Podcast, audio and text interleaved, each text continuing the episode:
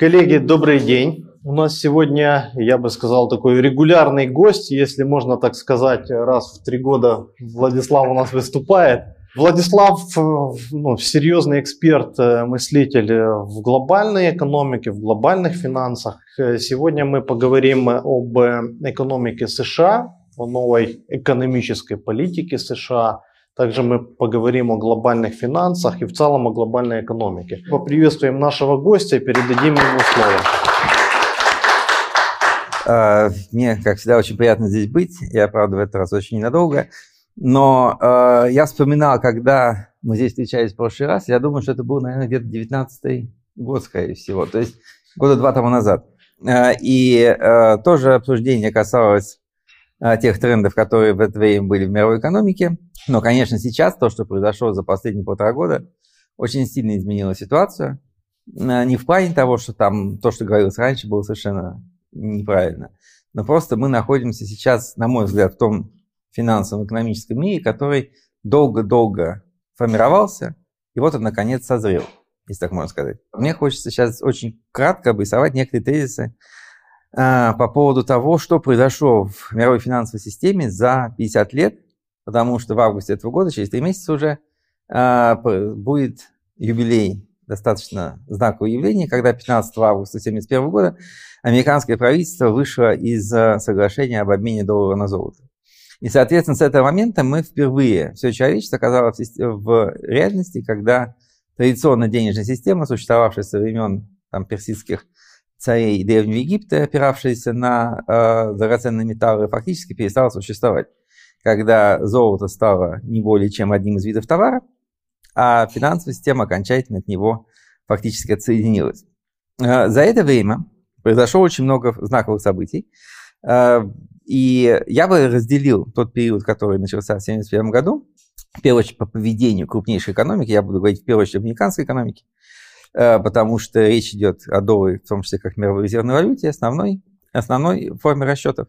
Американская экономика прошла вот в финансовом контексте три фундаментально больших этапа. Первый касался того, что американцы пытались, скажем так, привыкнуть к новой реальности, потому что если фактически вы э, отсоединяете свою валюту от любой основы, это может быть долларовая основа в случае, э, извините, а, золото в случае доллара, доллар в случае рубля или гривны, э, еще какие-то комбинации, но в любом случае вы фактически уходите от некого стандарта и становитесь стандартом сами естественно, у вас возникает огромная новая степень свободы. Все э, экономисты, очень многие, по крайней мере, э, любят говорить, что американцы печатают доллары, поэтому они могут делать все, что хотят и так далее, и так далее. Это не совсем так, если сказать, совсем не так. Э, но в любом случае этот подход, он очень широко развит и широко распространен. И действительно, когда вы понимаете, что вы можете осуществлять бесконтрольную миссию использовать это для каких-то своих целей, у вас очевидным образом возникает желание это сделать как это было во все времена, когда, допустим, появлялись бумажные деньги э, вместо золотых. Мы это прекрасно помним по эксперименту Джона Ло во Франции, мы помним по гиперинфляции в Германии и по многим другим случаям. Так вот, на первом этапе, который продолжался, на мой взгляд, где-то с как раз 71 года до приблизительно э, середины 90-х, американцы э, пытались действовать по инерции. То есть, да, с одной стороны, у вас возникла особая степень свободы. Фактически, когда вы перестаете привязывать доллар к некому эквиваленту, у вас очень многое меняется фундаментально в экономике. Например, как говорил еще Пол Кругман, вы фактически прекращаете иметь внешнюю торговлю. Потому что в чем идея внешней торговли? Вы продаете свой товар за границу, получаете какой-то денежный эквивалент, допустим, то же самое золото или там чужую валюту. А, и наоборот, если вам что-то нужно, вы покупаете из-за границы, но вы не можете нарисовать, допустим, условно говоря, там кучу рублей или кучу там белорусских зайчиков а, и поехать купить, закупить товар в Аргентине. Вам нужно что-то более серьезное. Чтобы это серьезное купить, эту валюту, вы меняете свою. И, соответственно, вот это и есть внешняя торговля. Вы получаете товар из другой валютной зоны. Если вы ведете все ваши операции в вашей собственной валюте и в нем, в ней же номинируете экспорт и импорт, то фактически как таковая внешняя торговля у вас отсутствует. Вот э, естественно, первым желанием, которое возникает в такой ситуации, это покупать как можно больше, не обращать внимания на конкурентоспособность. А, опять-таки, если у вас нет проблемы рассчитываться по долгам, вы можете увеличить дефицит вашего бюджета. А, опять-таки не видя в этом серьезной проблемы. Но надо признать, что на протяжении долгого периода времени в Соединенных Штатах и бюджетная дисциплина, и озабоченность внешнеторговым балансом сохранялась. В начале правления Рейгана вот, завершался этот период э, турбулентности, э, который так или иначе был вызван и отменой золотого стандарта, э, и повышением цен на нефть, геополитическими катаклизмами, то, естественно, американцы, как вскоре, особенно когда заканчивалась холодная война, они пытались сокращать бюджетный дефицит, они не допускали очень резкого роста торгового дефицита. И как мы помним, а, Клинтон, при котором были а, проведены достаточно смелые экономические эксперименты, хотя он, в общем-то, был демократ, но а, либерализация финансовая в это время была очень серьезная, он закончил свое правление, собственно, двумя знаковыми годами, 99-2000, когда впервые с 1957 года в Соединенных Штатах был положительный, э, с положительным сальдо бюджет чего не случалось до этого почти 40 лет. Огромное количество статей и книг выходило все эти годы, которые критиковали э, отрицательный торговый баланс, отрицательный сальдо, требовали увеличения конкурентоспособности и вообще возвращения к нормальности. То есть, несмотря на то, что произошла такая вот dissociation, да, отрыв э, доллара от золота, традиционный экономический закон продолжает действовать. Но, э, собственно говоря, вот когда э, за это время развалился Советский Союз, ушло полярное противостояние, началась глобализация – и все равно эти законы и эти принципы действовали. Но э, дальше, по мере развития, стала появляться совершенно новая реальность. В первую очередь, это случилось тогда, когда э, в 2008 году, мы все прекрасно помним это время, случился серьезный финансовый кризис, и ответом на это была э, фактически гигантская волна государственных заимствований и использования этих денег для затыкания дыр, которые возникли в результате этого финансового кризиса. Э, пожалуй, такого масштаба интервенционизма э, раньше не наблюдалось никогда. Это пришло и в Соединенные Штаты, это пришло чуть позже и по другой причине в Европе, в Европу, потому что европейцы не пошли на, на поводу американцев в 2008-2009 году, но они вынуждены были сделать фактически то же самое после обрушения э, рынка взаимствования в Греции в 2014-2015 годах. Но так или иначе, итог был приблизительно одинаковым. Да? Было количественное смягчение, нулевые процентные ставки – эта система просуществовала довольно долго, была даже период, когда ставки были отрицательными. И, в общем, так или иначе, а, экономика начала привыкать к функционированию в условиях фактически безграничного денежного предложения. Она и этот экзамен выдержала, потому что фактически никаких безумных э, пузырей за это время не случилось. И, собственно, где-то начиная с 18-19 года большинство специалистов стали говорить о том, что приближается новый кризис – Э, и э, в конце 2018 э, года уже первые были ожидания его, когда за буквально месяц Dow Jones падал приблизительно на 15%, и все ждали большой коррекции. Но затем все это снова стабилизировалось. То есть, в общем, какие-то сигналы проходили, что вот-вот должен наступить новый циклический кризис. Но его не случилось. А пришла эпидемия. Вот, собственно говоря, с этого момента и начинается очень интересная история, Э, при которой мы все присутствуем, которая, на мой взгляд, и положила конец вот этому долгому переходному периоду и ввела со, э, систему в совершенно новое состояние. Что произошло? Э, фактически ковидный кризис сделал две очень важных вещи с точки зрения глобальной макроэкономики. Во-первых, он показал, что, то есть фактически он спровоцировал кризис абсолютно нового типа, который не был порожден фундаментальными диспропорциями не было ни э, банковских банкротств, не было ни колоссального падения цен на рынке недвижимости, не было ни обвала фондового рынка, который был бы обусловлен предшествующим пузырем.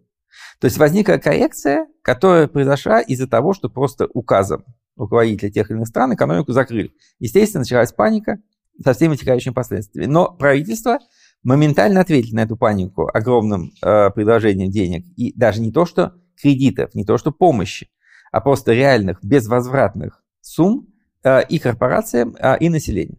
По сути, это было единственным первым в истории масштабным выдачей этих вертолетных денег, потому что все-таки раньше эти вертолетные деньги рассматривались скорее как беспроцентные кредиты. А в этом случае они были выданы просто раз и навсегда.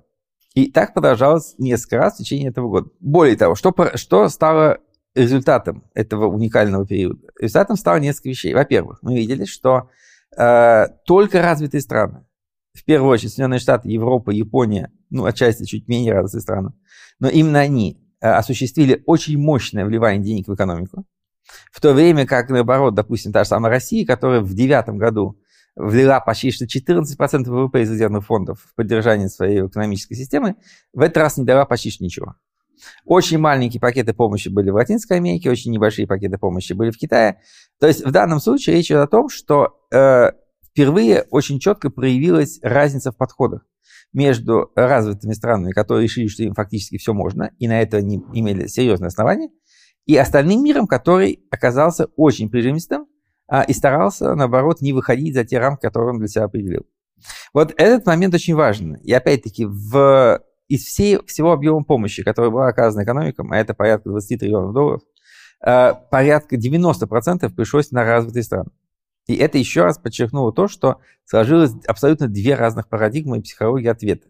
То есть либо, что у нас вообще нет никаких проблем, мы можем все, что хотим, и нет, нам нельзя тратить там и наши резервы, нам нельзя делать эмиссию, потому что у нас будет инфляция, потому что мы, так сказать, выйдем из э, старого макроэкономического канона. Мы получили ситуацию, когда экономики фактически за год, вот если мы вспомним времена, допустим, аналогичных кризисов, аналогичного масштаба, надо отдавать себе отчет, потому что когда, допустим, рынок фондовый упал во времена Великой депрессии, то он восстановился в Америке через 24 года.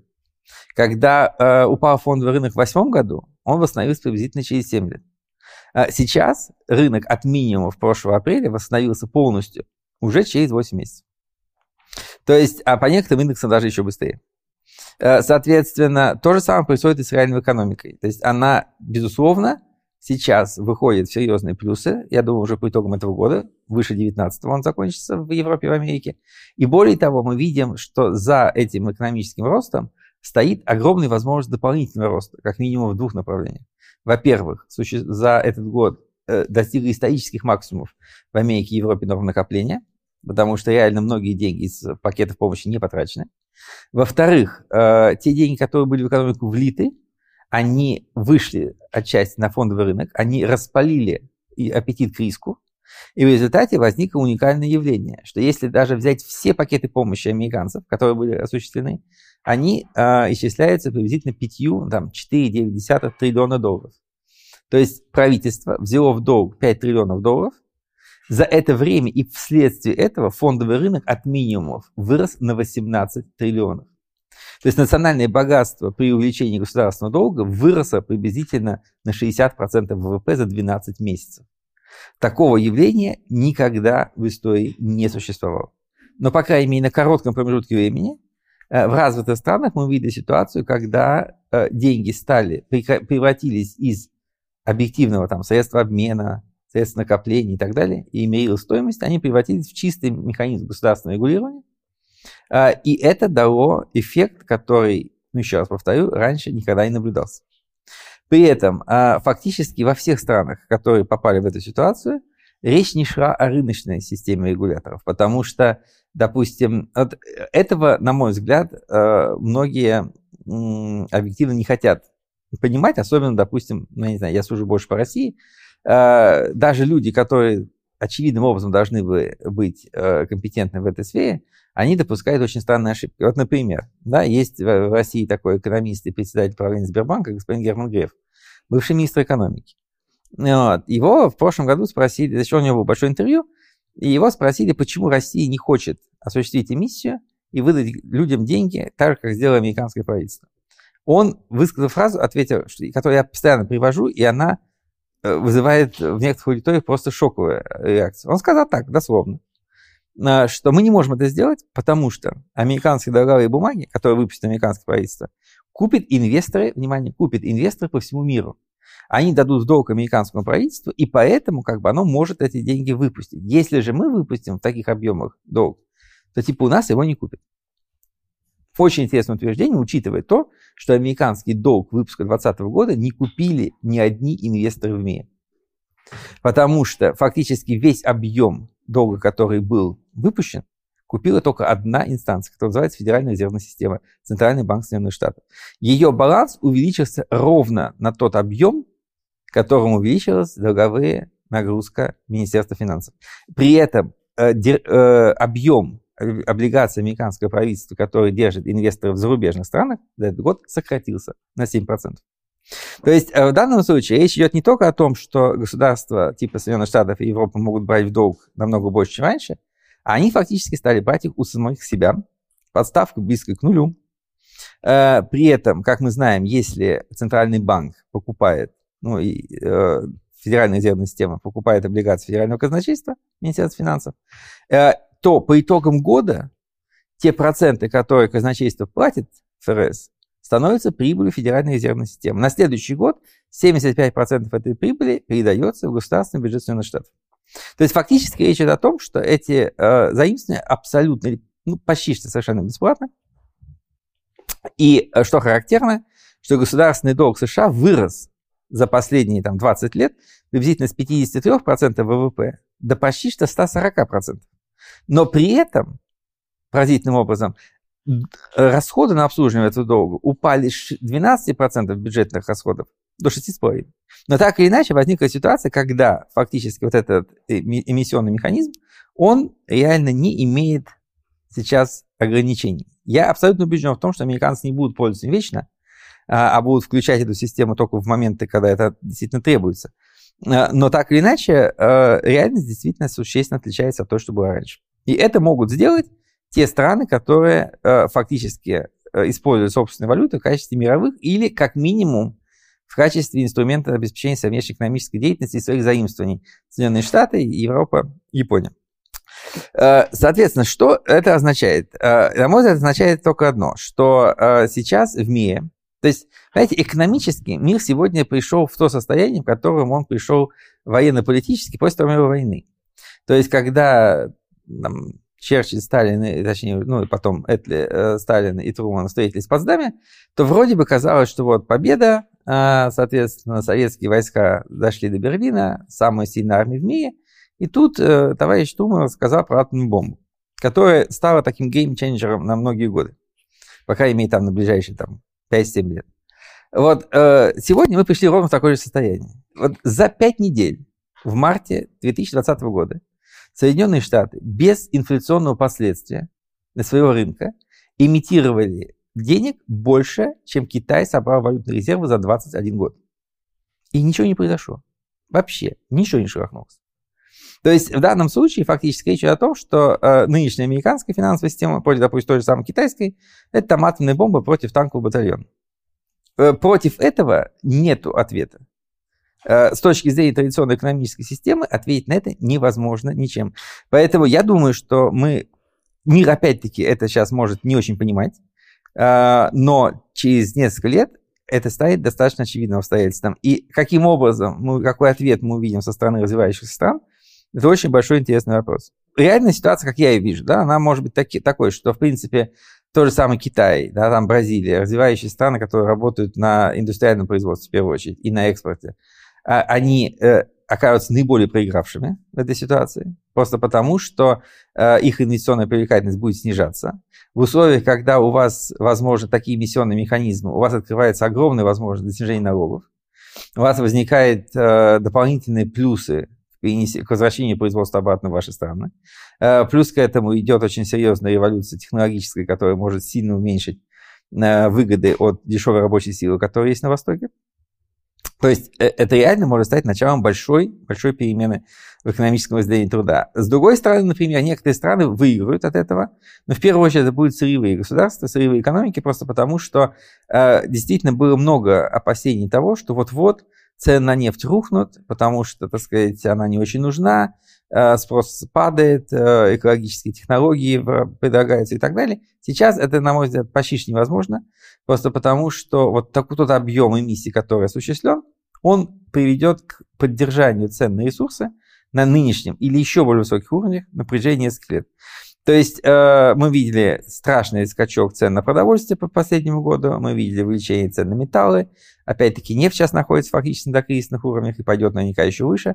То есть речь идет о том, что э, вот странам, которые находились в самом таком уязвимом положении, эта история, связанная с огромным дополнительным э, притоком денег в экономику, она дала дополнительную кислородную подушку.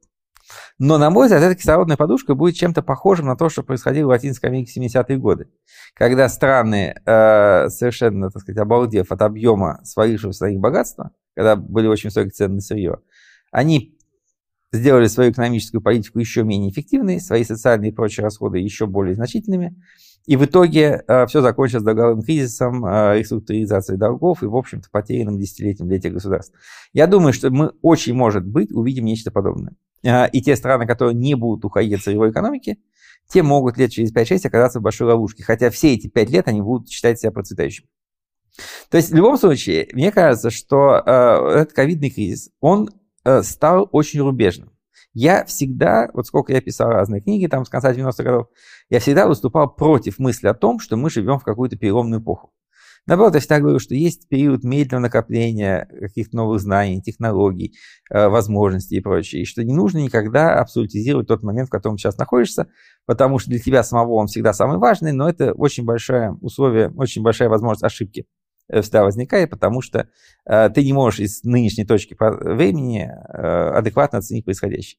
Но вот сейчас мне кажется, что действительно время стало немножко особенным. Вот. И суть в том, что э, реально период вот этой период перехода э, от денег как реальной стоимости к деньгам как чистому инструменту госрегулирования, он, на мой взгляд, подходит к концу в разных странах. Вот на это потребовалось 50 лет в условиях очень быстрого динамичного развития экономики. Это большой кусок времени. Э, и сейчас, я так понимаю, что э, возникнет очень серьезное переосмысление теории денег, э, возможности финансовой политики, огромного, огромное изменение подвергнутся все инструменты статистики, потому что многие из них не отвечают уже объективным данным. Вот, например, самый простой пример, который я буду приводить, это пример долга. Да? Э, мы знаем, что есть отношение госдолга к валовому внутреннему продукту.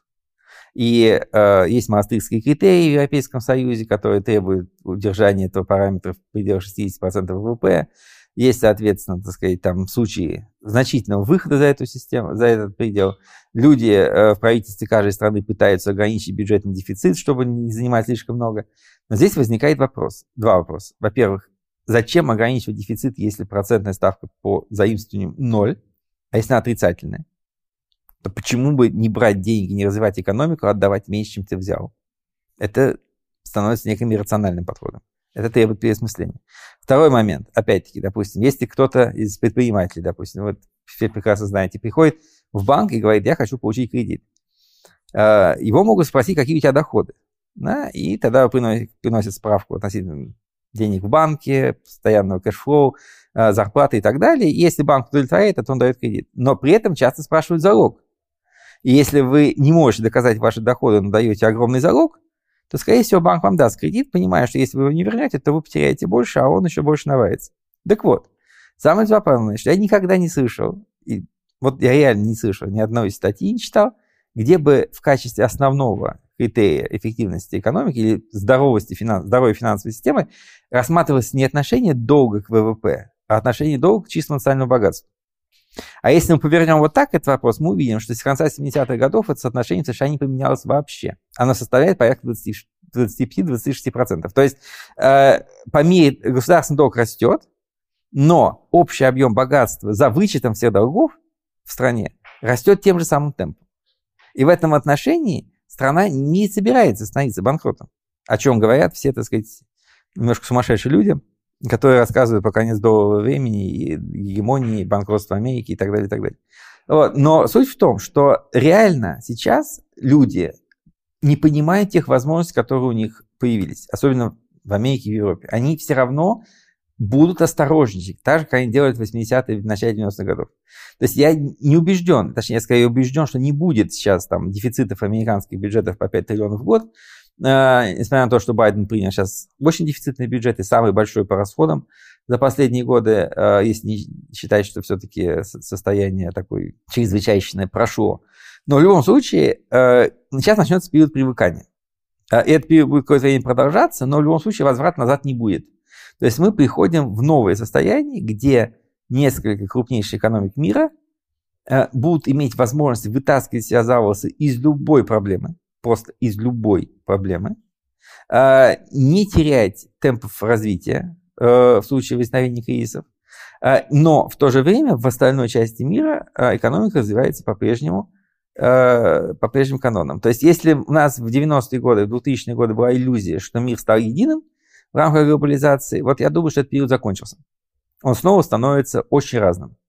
То есть миром, который э, развивается и управляется по разным э, подходам. ковидный кризис, он э, сделал очень хорошую вещь, на мой взгляд, для экономики, просто потому что э, люди, судя по всему, э, приняли этот кризис, судя по реакции рынка, я бы даже так сказал, люди приняли этот кризис за очередной циклический кризис. То есть он пришел настолько вовремя, что фактически вот мы помним, что в восьмом году экономика слопнулась, начала снова расти, и она однозначно схлопнулась бы еще раз на, на основе какого-нибудь финансового кризиса в 2020 или 2021 году. Она не может расти бесконечно. И тогда бы все равно потребовались бы вливания, как это было в 2008 году, государственные программы помощи, э, санация обанкротившихся банков и так далее, и так далее. То, что случилось сейчас, вызвало еще большую волну госфинансирования, еще большую волну санации и помощи, но без ощущения того, то есть без реальной disruption, да, вот разрыва экономической связи, контактов и э, экономической ткани. То есть фактически это была, знаете, как вот как наркоз и выход из наркоза. То есть не то, что там реально было, кто-то там упал с третьего этажа, э, его там два года лечат. Э, вот, условно говоря, было просто искусственное введение в кому и выведение из кому. И э, сейчас в экономике вложено столько денег, и в них так много находится избыточного финансирования и такие низкие процентные ставки, что я предполагаю, что мы увидим десятилетие самого бурного роста за последние сто лет. То есть уже об этом тоже пишут, и уже появляются статьи относительно сравнения roaring twenties, да, вот этих ревущих 20 20 века и 21 а, и все вспоминают, что в 20-м это кончилось Великой депрессией. Но вот здесь все-таки, мне кажется, немножко в другом состоянии. А, я абсолютно убежден в том, что показатели будут приблизительно такими же, как тогда. А, я думаю, что мы увидим там Dow Jones на 100 тысячах э, до 30 года а, и многие другие показатели в таком же порядке. Но вот о том, что случится снова мощный кризис, я в этом не убежден. Я здесь достаточно оптимистичен. То есть э, это как бы вот первый да, момент, что э, действительно кризис пришел невероятно вовремя, как практически никогда не бывает.